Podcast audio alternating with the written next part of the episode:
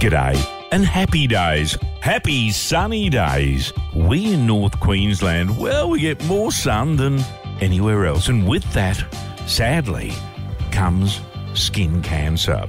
We have a Melanoma March coming up on Sunday. Helena Rosengren.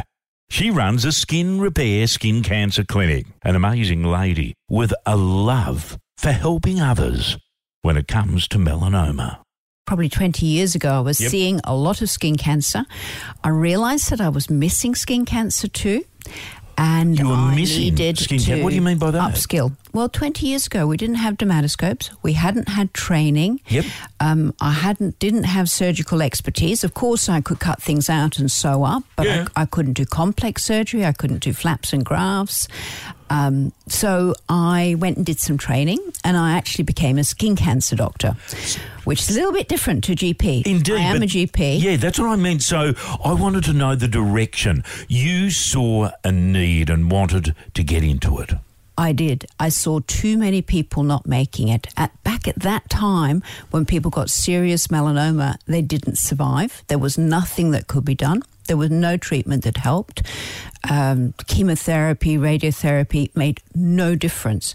And I knew the only difference we could make was by detecting melanoma earlier, and I needed to upskill yeah. in what they look like, because there are many different faces for melanoma. They're not yeah. just brown or black marks on the skin. yeah. they, they can be pink, they can be skin coloured, uh, they have they can be look benign and yet be deadly melanomas. So you guys save lives. Uh, yes, we do. Every day. Maybe not every day, but, but there would be a lot of lives saved over time, yes. Wow. So how has it changed? Those twenty years ago, and, and you've been in it since then, how have things changed to save the lives? Well, until ten years ago, for advanced melanoma, so this is melanoma that's got into the lymph nodes or right. even got away into the organs of the body, yeah. there was no hope. Nothing at all. There was nothing we could do. And it was really like giving a patient a death sentence. Yeah. You know, it was just yeah. a matter of time. Then these trials started up around Australia in immunotherapy yeah. and targeted therapy. And I was able to refer patients to them, Brisbane, Melbourne, Sydney. We didn't have any trials in Townsville. Yeah. Just to give them hope, you know, wow. just to say, there's nothing we can do, but you can try this trial. You can see yep, and you'll, yep, yep. it'll be a fifty-fifty chance you'll get this new medication, maybe it'll work. And we started to see miraculous recoveries. I mean, people getting up off their deathbeds almost yeah. and um, recovering and then going back to work and uh, virtually a normal existence. And um, surviving long term. So the, the studies continued probably until two or three years ago, and yep. then we had to stop them. Then we could see that this really worked. Mm. And now any Australian that has got a serious advanced melanoma is eligible to enter into those studies. So that these medications are available to all Australians. Mm. However, not everybody survives. So we're at about fifty-five percent only respond, yep. and a small percentage of them then become resistant. So overall, we have about fifty percent surviving long term. Is it that we didn't care years ago? Like we were out in the sun with our baby oil or out yachting or fishing, working on roofs. We just didn't know. A lack of knowledge. That's exactly it. We just didn't know. We didn't know how dangerous it was. Mm. Of course, our forefathers dressed differently. Yes. You know, if you think one hundred well, years true. ago, people that's had a lot true. more clothes on. We did. You'd, you'd always see in uh, in photos of Flinders Street, you'd see yeah. our pioneers yeah. in long sleeves. Yeah. Long pants. Yeah. And so we probably hadn't made the connection with the sun. No. Um, so we had this whole generation's just sunbaking yep. and causing a lot of damage to the skin. There is some promise, though, Pricey. The under forties, we we are actually now seeing less melanoma coming through, and we are getting less melanoma deaths. Is this because uh, we're becoming more aware? Well, I think it's a slip-slop slap campaign. Okay. Yep, so yep, that's yep. when they were babies yep, and young yep. kids, and that has made a difference. But over forties, it's still increasing, and Uh, the mortality is still increasing, actually, especially in older men. Mm. Will there be a day, will there be a day where we can survive melanoma? That is exactly what we are aiming for. Mm. So it's so it, this has been the biggest breakthrough, actually, of the decade, I think, in medicine worldwide, is yeah. immunotherapy.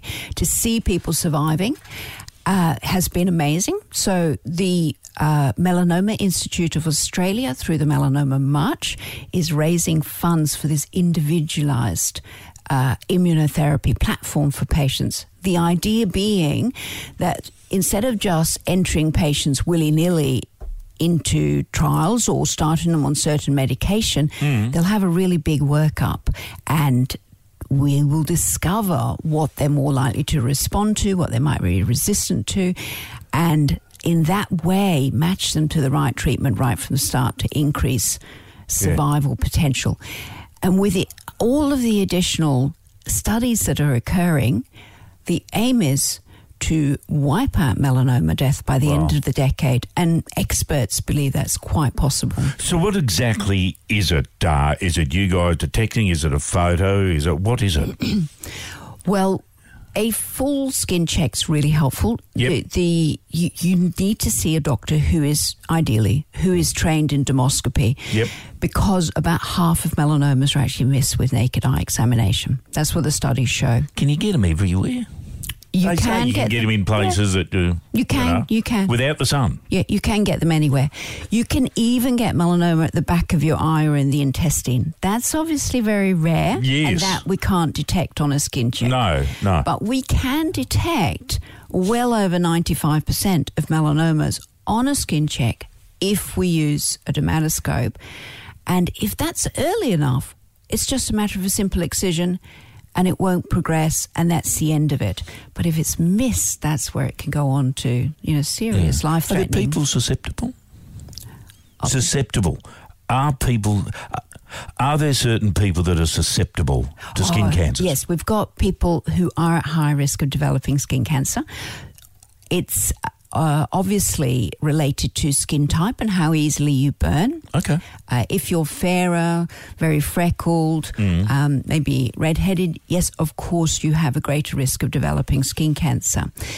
Uh, but also, if you're an outdoor worker, if you don't use sun protection, you yep. have a lot of recreational pursuits without sunscreen on, mm. you know, like water skiing and fun things like that at the weekend, that will take its toll over time. Mm. If you've had previous skin cancer, you're at much greater risk of developing other skin cancers. Yep. So there definitely are higher risk groups that need more vigilant self-checking and also more regular skin checks. Tell me about the March and what we want to achieve with the Melanoma March. Right. So the Melanoma Institute of Australia is aiming to raise one million dollars. Goodness. Yep. F- which will go towards research for this individualised immunotherapy platform for patients. Right. Uh, the Melanoma March in Townsville is happening on Sunday coming up, Sunday the twentieth. Yep. Uh, we're gathering from seven o'clock. Uh, we're going to have some inspirational speakers there for you. People who have survived yes. skin cancers. Yes, okay. yes. So these are people that I know personally who would not be here today if it wasn't for immunotherapy.